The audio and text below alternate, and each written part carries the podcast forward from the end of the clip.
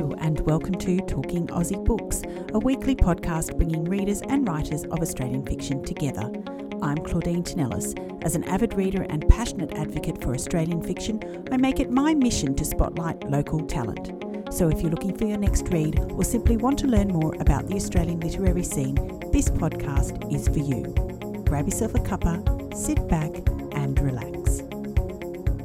This episode is brought to you by HarperCollins Australia. Recently, I attended a literary evening hosted by HarperCollins Australia in Sydney, at which four immensely talented authors were present, and all of whom have new books soon to be published.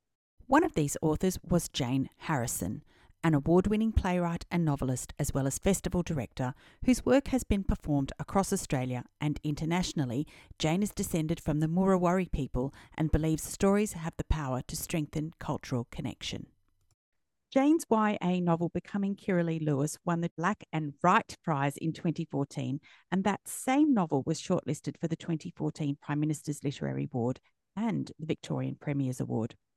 Jane's stage play, The Visitors, was performed to critical acclaim at the Sydney Festival back in 2020, and a Sydney theatre production of the same play is scheduled to occur in September 2023. But before that happens, HarperCollins will publish Jane's debut adult novel inspired by her stage show, also called The Visitors.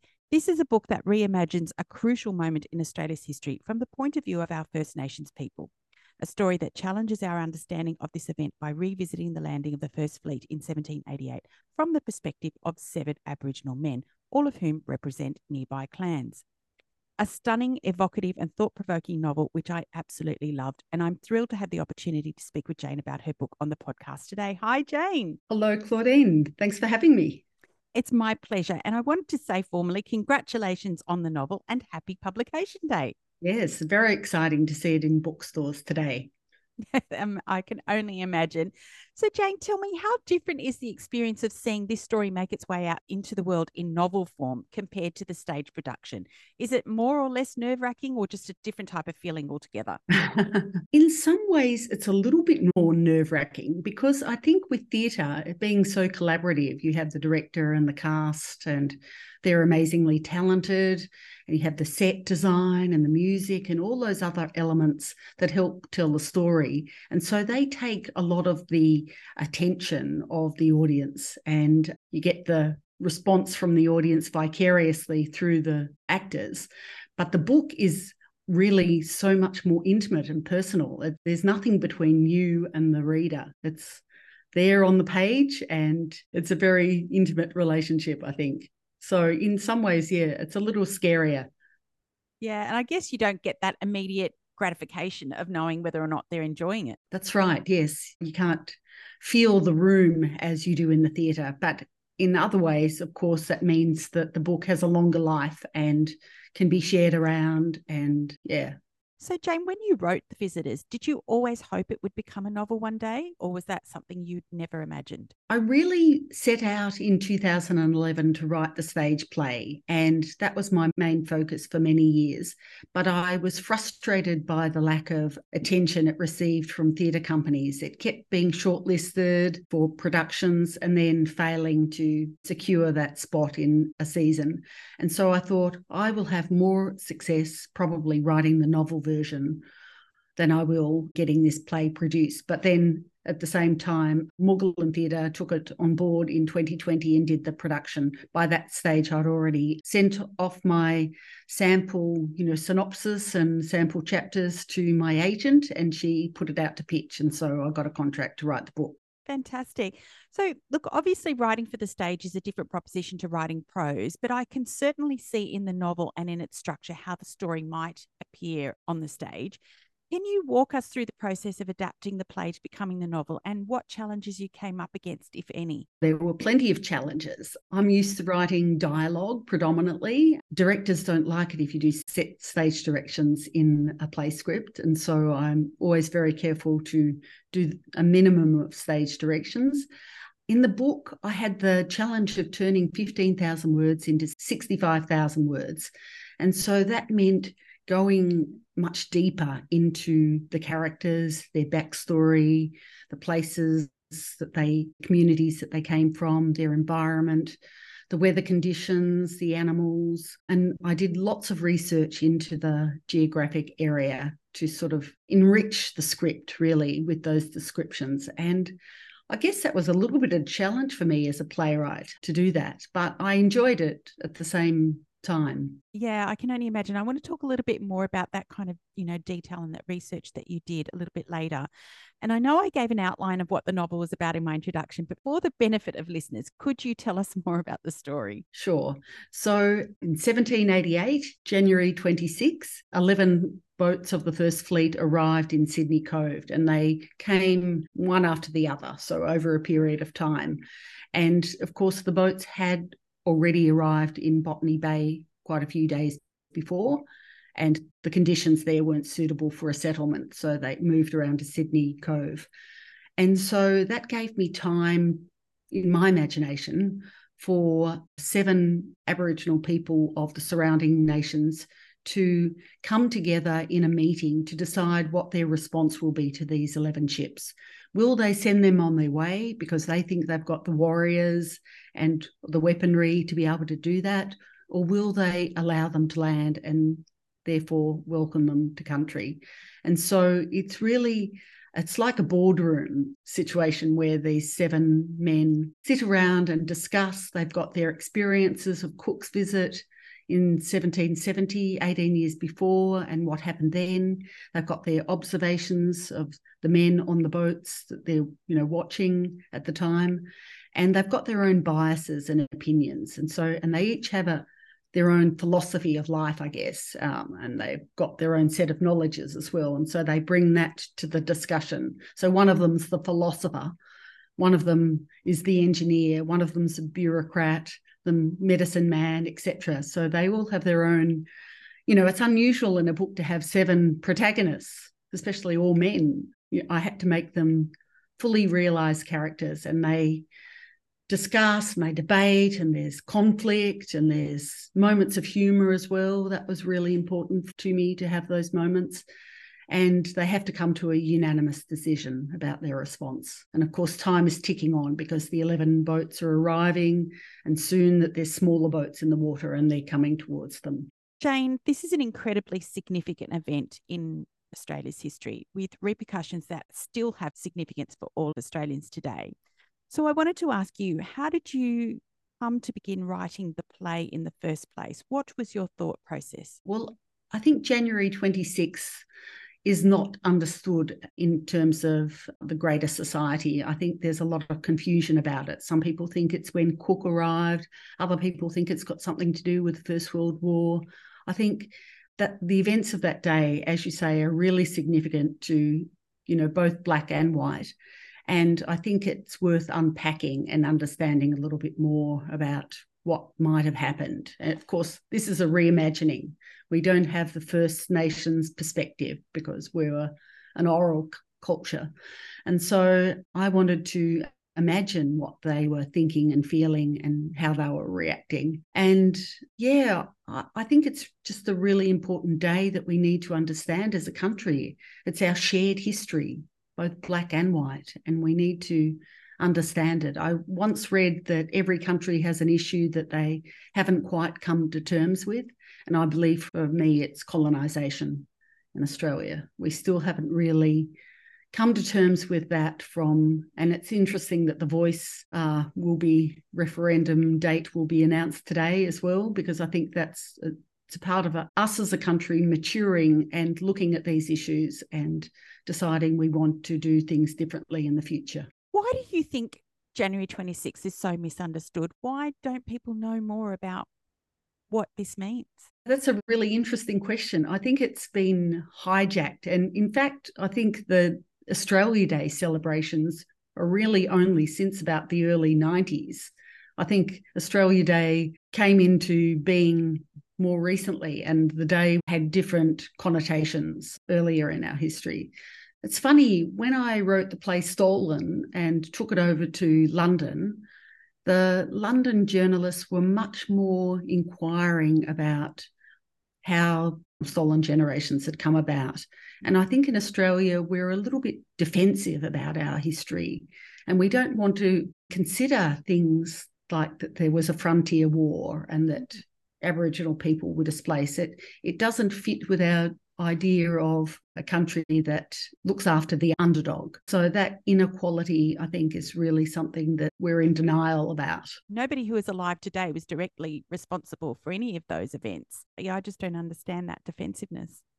Yeah, it's about looking at things and thinking for yourself as well. I'm not trying to tell people how to think or feel. I just want to show that from show that event from First Nations perspective and so that we can walk for a little while in those shoes. Yeah, indeed. And you've absolutely done that. I would be very interested to see the play and make a comparison with the novel events and the way in which you've depicted the seven Aboriginal men who gather at Warrain on this particular day, uh, Warrain also being the area referred to as Sydney Cove. But each of these men were distinct characters. And as you mentioned before, they each had their own biases and they each had their own specialties, things that they were good at. So I wondered, did you have real people in mind while you were writing these men? That's an interesting question because, in fact, I did have real people in mind. Because when I began to write the play, seven characters was quite daunting to write. And I thought to make it easier on myself, I will actually cast it with actors in mind. And so I did that early on. And then I was much more able to flesh out those characters in the script. And in fact, I often tell the story that grandfather Joseph character was based on the beloved Uncle Jack Charles. I think you can see resonances of his beautiful character in Joseph. Yeah, so that made it much easier. And of course, play hasn't been cast. That was way back in 2011, and things have moved on. And we've got fine bunch of new actors now. And in fact, the play has two women in it, so it's not seven men in this new production. Oh, that's fascinating. Was there a particular reason for doing that? I think there was a little bit of pushback from the Aboriginal community about uh, the leadership role of women in the community. And naturally, I wasn't saying that women aren't leaders. There are a lot of matriarchal clans around, and women take a very important role.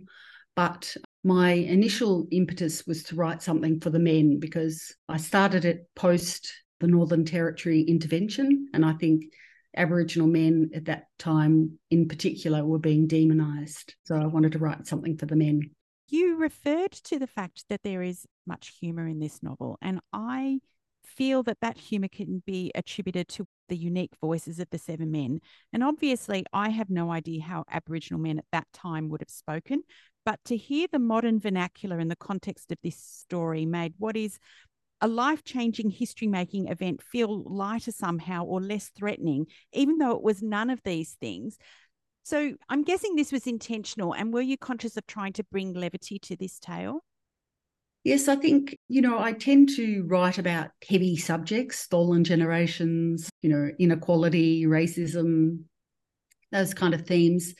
And I'm always conscious of the fact that within the Aboriginal community, especially, humor is a tool of survival. And it's a really important part. Whenever you get Aboriginal groups of people together, there's always laughter and joshing and uh, teasing that's going on. And I sort of wanted to thread that throughout the story. And again, not to minimize the events, but just to bring that lighter touch. They would have been joking when they got together. They they would have had their moments of humor. So, yeah, I wanted to respect that. Lines like middens weren't built in a day and uh, curiosity killed the echidna and the like. So that was fun. Yeah. Yeah, I absolutely love that. You know, there, there was some laugh out loud moments just in terms of how you adapted modern day speech to what was essentially a very old scenarios. I absolutely loved that. I thought it was just so clever. Thank you. As you mentioned, Jane, all day the men argue back and forth about their proposed response to the visitors. And I was surprised, probably as much as they were, about the diversity of opinion and how they should proceed in the face of such a number of strangers landing on their shores. Are there stories that you have drawn on to inform these differing opinions, or was this just your imagination gone wild? Well, I was also heavily influenced by the play 12 Angry Men. And so, and that's a courtroom drama, and there's one juror who's interrogating the other's beliefs and opinions. And so my character, Walter, is that person who's interrogating the others and wanting them to think differently and think more deeply about this. You know, he says we should take a day to consider. It's only a day and their lives might be at risk.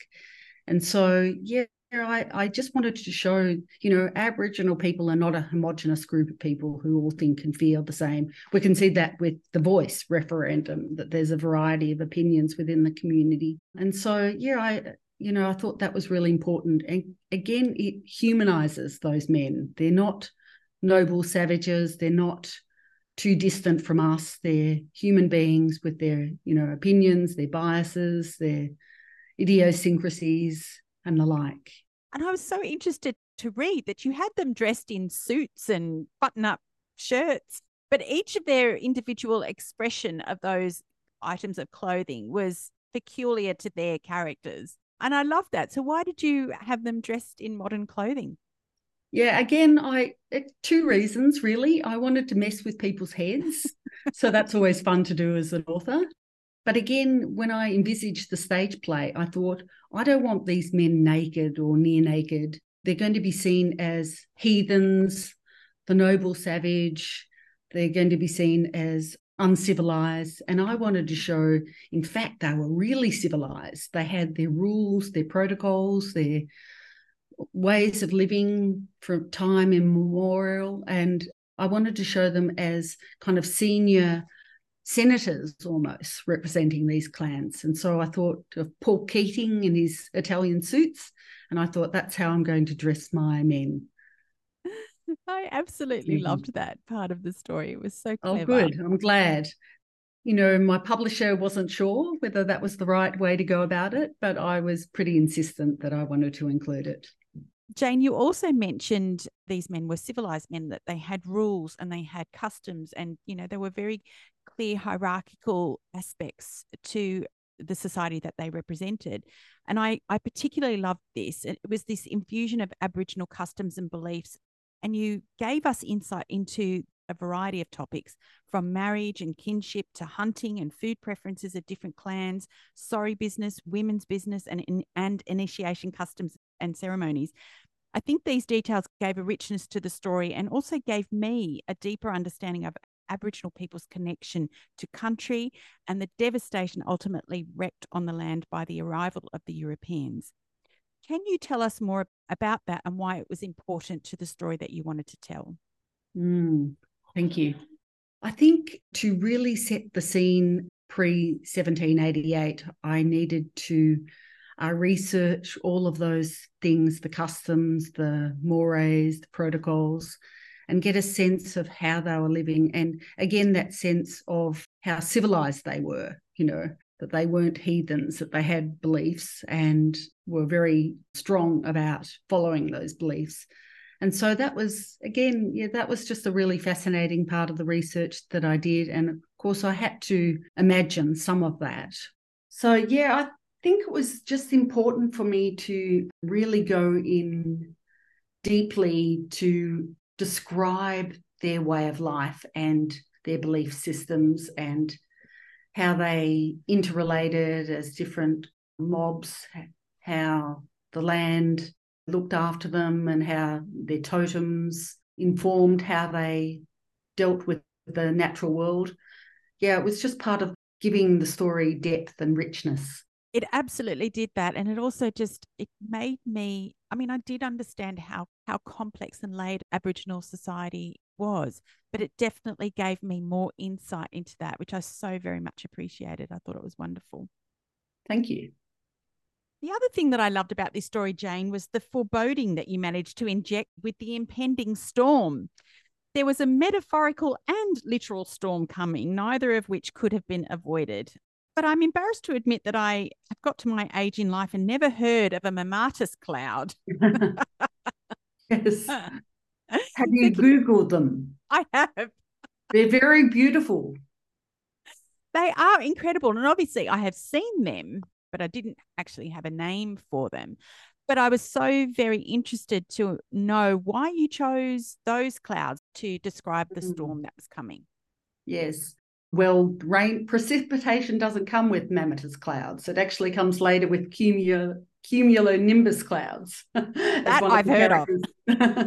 as one of the characters says in the book. Yeah, I just thought they, again, I'm quite a visual person, and uh, some of those visual elements of the weather and the landscape, I really wanted to bring into the story. I actually had a little bit of artistic license because I looked up the weather on that particular day in the accounts of the First Fleet, and it wasn't quite as hot as I portrayed it. And the storm came later. The storm actually came when the boats unloaded the women and a huge storm broke out and mayhem actually happened on shore. The Marines the next morning pulling convicts out of the women's tents, one after the other. So absolute bedlam, which would have horrified the Aboriginal people if they were watching, I imagine. But yeah, I wanted to use all those elements of the weather as a kind of portent for what's happening, as you said, a sort of a, a metaphorical storm coming. And likewise with the cold that Lawrence catches. It was interesting in 2020 when the play was performed. That was just before COVID. Life was imitating art, really. It is also interesting to get a, a flavour of how disease ripped through the Aboriginal community so quickly, like wildfire. Yes, absolutely. Jane, this was such a powerful read on so many levels. But if there was one thing you would like readers to take away from the visitors, what would it be? Mm. well, I leave it up to the readers to draw their own conclusions and make their own opinion. But I really just wanted to give people an insight into the richness of Aboriginal culture and how, you know, I've used the term, the last words in the book were, we once lived in paradise, was that effect. And I kind of think it might not, I don't want to be too romantic about life because there would have been conflicts, there would have been heartache, there would have been pain and suffering as well.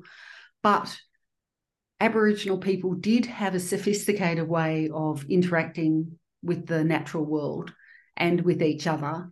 And they did live in harmony for tens of thousands of years. And I guess I just want to give readers a sense of that. So let's talk about the stage production. I know we touched on it a little bit earlier, but I wondered um, if you could tell listeners where, when, and how people can see it if they're interested. Sure. The stage production opens on the 11th of September at the Opera House, uh, has a five week season there. It's a co production between Sydney Theatre Company and Moogahlin Performing Arts. And then it has a very short tour. It goes to Parramatta, Wollongong, Canberra, and Geelong. And then next year, there will be a bigger regional tour to many parts of Australia. So I'd love people to come along and see the production. It'll be quite different from the 2020 production. As I said, we've got female performers in the cast, and they've actually used quite a lot of language. They've woven language, the Darug language into the production as well. So it'll be quite different. Yeah, fantastic. And how involved are you in the stage production, Jane? Well, I have a long standing relationship with the director. We've worked together for 30 years now. So he directed my very first play. And so I have a lot of trust in him. Wesley Enoch, incredible director. And I went to the first three days of rehearsals. So I got to meet the cast and answer their questions. And we did a few cultural things in those days. And then my kind of approach is to really leave it to the director and the actors to do what they do best and to bring it to life. You know, the play script is a blueprint, and they're the ones that build that world for us to enjoy. Yeah, I leave it to them. I have a lot of faith and trust. And I have an opera opera version of it coming out as well in October. Victorian Fantastic. Opera are doing The Visitors. Oh so. my God, that's amazing. uh, Jane, you might know that there are lots of writers that listen to this podcast, and I often ask authors for tips. And given your experience writing in different genres, do you have any pearls of wisdom to offer aspiring authors mm, out there? Pearls of wisdom. well, I really love writing character. So for me, it's about uh, making those characters as anti stereotypical as possible. It's about giving them contradictions and finding ways that they can change and grow as people. Even my character Gordon in the, the book, who doesn't budge a lot for most of the story, does change at the end. And so I think it's about, yeah, just trying to make those characters as three dimensional and as human as possible, whatever techniques you use. Give them, you know, quirks and idiosyncrasies. Jane, if listeners wanted to learn more about you and your work, where can they find you? Ah, I don't have a website. I'm one of those rare old fashioned writers that don't. I should pull one together. I have a Wikipedia page. I'm on LinkedIn. So yeah, I think they're the best places to to find me. Are there any other novels on your horizon? Uh, interesting question. I was offered a two book deal and I was so overwhelmed by the thought of writing my first one that I didn't take up that offer. I'm currently working on two other plays. I have a commission from Sydney Theatre Company and I think that'll take up a little bit of my time. I also run a festival called Blak and Bright First Nations Literary Festival, and that'll happen in March 2024. So I'm working very hard on that, and that takes up, that's my day job. So I've got a follow up novel to Becoming Kirrali Lewis. It's, that novel was set in uh, 1985, and I've done the story 20 years later with the Kirrali character, now a mother herself to a 17 year old. So that's kind of, I think, 50,000 words down the track. So that should be the next one out. That's a lot on your plate. a little bit, yes. Jane, I wanted to say congratulations once more on The Visitors. It's an incredible book that I recommend every Australian read. Thank you so very much for joining me on Talking Aussie Books today. Pleasure. Thanks for having me. That's a wrap, folks. If you enjoyed this podcast episode, please drop me a line via my webpage at claudinetinellis.com, via Instagram, Facebook, or Twitter. Alternatively, consider leaving a review on Apple Podcasts, Spotify, or Google Podcasts. Until next time, happy reading!